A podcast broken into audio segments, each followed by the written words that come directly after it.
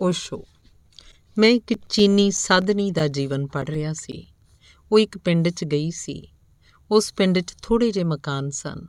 ਉਸਨੇ ਉਸ ਮਕਾਨ ਦੇ ਸਾਹਮਣੇ ਜਾ ਕੇ ਸ਼ਾਮ ਹੋ ਰਹੀ ਸੀ, ਰਾਤ ਪੈਣ ਨੂੰ ਸੀ। ਉਹ ਇਕੱਲੀ ਸਾਧਨੀ ਸੀ। ਉਹਨੇ ਲੋਕਾਂ ਨੂੰ ਕਿਹਾ ਕਿ ਮੈਨੂੰ ਘਰ 'ਚ ਠਹਿਰ ਜਾਣ ਦਿਓ।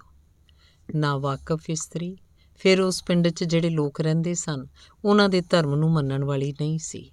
ਲੋਕਾਂ ਨੇ ਆਪਣੇ ਦਰਵਾਜ਼ੇ ਬੰਦ ਕਰ ਲਏ। ਦੂਜਾ ਪਿੰਡ ਬਹੁਤ ਦੂਰ ਸੀ। ਉੱਤੋਂ ਰਾਤ ਤੇ ਇਕੱਲੀ, ਉਹਨੂੰ ਉਸ ਰਾਤ ਇੱਕ ਖੇਤ 'ਚ ਜਾ ਕੇ ਸੌਣਾ ਪਿਆ। ਉਹ ਇੱਕ ਚੈਰੀ ਦੇ ਦਰਖਤ ਹੇਠ ਜਾ ਕੇ ਚੁੱਪਚਾਪ ਸੌਂ ਗਈ।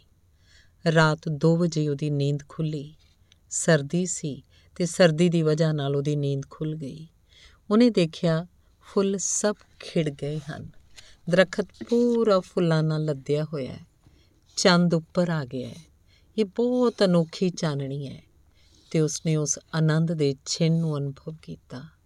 ਸਵੇਰੇ ਉਸ ਪਿੰਡ 'ਚ ਗਈ ਤੇ ਉਹਨਾਂ ਉਹਨਾਂ ਨੂੰ ਧੰਨਵਾਦ ਦਿੱਤਾ, ਜਿਨ੍ਹਾਂ ਨੇ ਰਾਤੀ ਦਰਵਾਜ਼ੇ ਬੰਦ ਕਰ ਲਏ ਸਨ। ਉਹਨਾਂ ਨੂੰ ਪੁੱਛਿਆ, ਕਾਹਦਾ ਧੰਨਵਾਦ?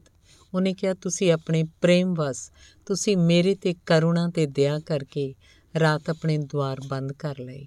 ਉਹਦਾ ਧੰਨਵਾਦ। ਮੈਂ ਇੱਕ ਬਹੁਤ ਅਨੋਖੇ ਛਿਨ ਨੂੰ ਹਾਸਲ ਕਰ ਸਕੀ।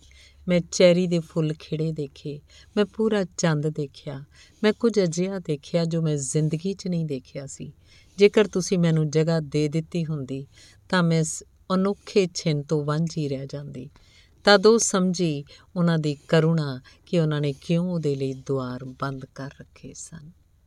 ਧੰਨਵਾਦ।